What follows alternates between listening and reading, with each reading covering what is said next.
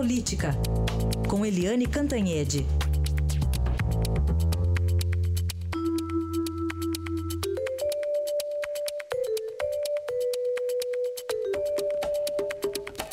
E o primeiro tema é a entrevista do presidente Michel Temer ao Estadão aí no fim de semana. Basicamente ele falou de um compromisso aí com a retomada do, do emprego, mas ele também falou do emprego de uns ministros que estão enrolados, né, Eliane? Bom dia.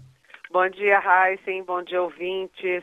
Pois é, fomos à entrevista para o Estadão, o João Caminoto, que é o diretor do Estadão, o Marcelo Beraba, o diretor em Brasília, a Carla Araújo, que é a repórter do Estadão em Brasília, e eu. E primeiro, um pouquinho da forma é que eu entrevistei o Temer antes dele assumir a presidência, depois na interinidade, depois quando ele virou efetivo, e agora de novo, e ele vem crescendo. Como ele está falando muito, dando muita entrevista uma atrás da outra, ele pegou embocadura, ele está muito mais desenvolto e muito mais afirmativo. Né? Além disso, nós uh, ficamos um pouco surpresos porque ele deu vários dados Claro que ele deu dados positivos a favor do governo dele, que era o é, de se esperar, né?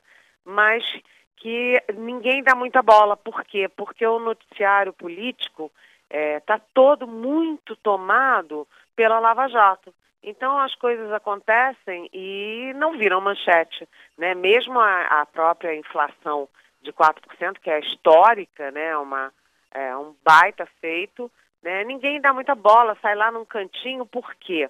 Porque o noticiário político se impõe, a Lava Jato se impõe, as prisões, delações, essas coisas todas. Então ele deu bastante dado do governo e achei curioso que ele só tenha é, fechado a cara, assim, feito um ar um, meio, assim, sabe, de maus bofes, quando eu falei do PT, porque eu perguntei para ele Presidente, o, o os governos do PT é, têm uma marca muito forte na área social.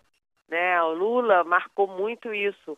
É, quem, quem não tem outra defesa para o Lula diz, ah, mas ele era bom no social.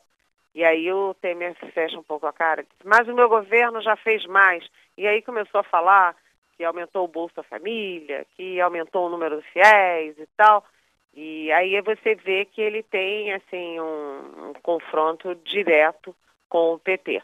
Mas você falou de emprego, importante que o presidente Temer assumiu um compromisso. Ele falou, falou, falou tudo, as mil maravilhas, etc., mas admitiu que o foco dele, a, a, o assim principal no governo dele é combater o desemprego, porque se ele não conseguir combater o desemprego, que já bate em 14 milhões de pessoas, mais ou menos assim, nada terá valido a pena, entendeu? Ele disse, aí sim vocês podem dizer que, que não deu certo, né? O governo não deu certo.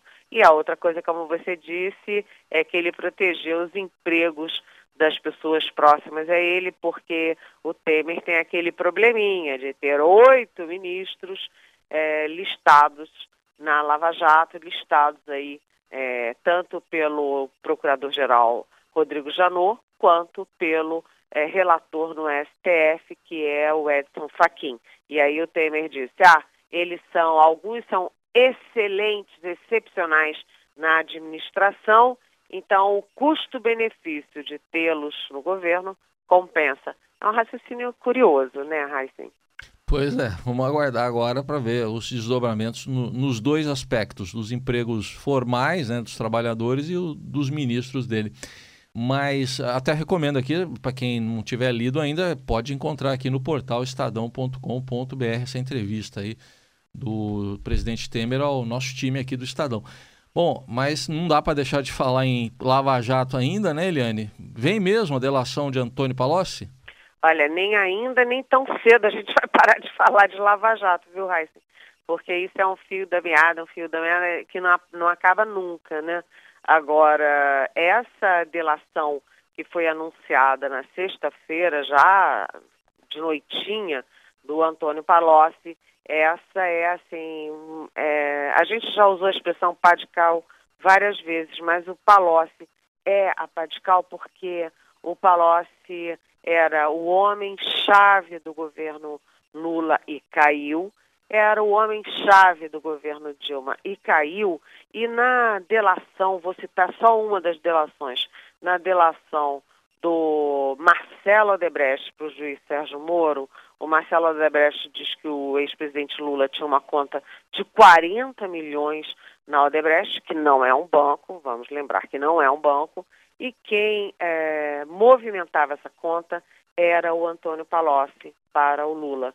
Então, o Antônio Palocci tinha uma proximidade, uma intimidade com o Lula, é, ele sabe tudo, né? E ele é que mexia com, com o dinheiro do Lula. E aí a gente lembra que o ex-presidente Lula, ele teve oito anos de salário, sem mexer nada, porque tudo na presidência é pago, e ele teve 22 milhões que recebeu de palestras é, registradas e tudo, e que ninguém sabe cadê esse dinheiro, porque ele não comprou sítio, não comprou apartamento, não comprou carro, não comprou celular, não comprou nada, o dinheiro está em algum lugar. Então, o Palocci é o homem-chave dessa história toda, né? E ele está no fio da navalha, porque se ele contar tudo, né, ele implode o PT e o ex-presidente Lula. Se ele não contar, ficar contando meias verdades ou mentir, ele não tem o benefício da delação premiada, que é a redução de pena. Então, todas as atenções no PT, no mundo político, estão concentradas em Antônio Palocci.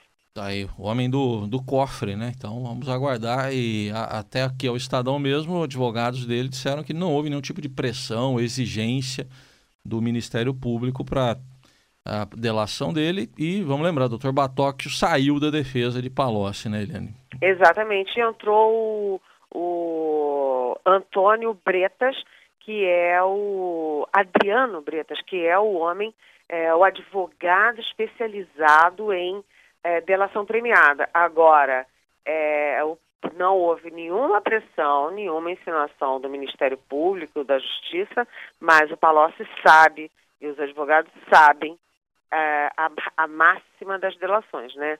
Se não conta a verdade, perde os benefícios. Então ele teria o desgaste de fazer a delação sem ter a vantagem, o benefício que é a redução de pena. Então ele tem que pensar muito. Dizem os que convivem com Palocci que ele mente muito bem, ele é muito hábil na mentira, mas eu acho que para essa gente da força-tarefa, que tem tanta informação e tanta experiência, isso não cola muito não, viu? Hum. Tá bom então, vamos esperar. Até amanhã, Eliane. Ah, até amanhã, bom dia.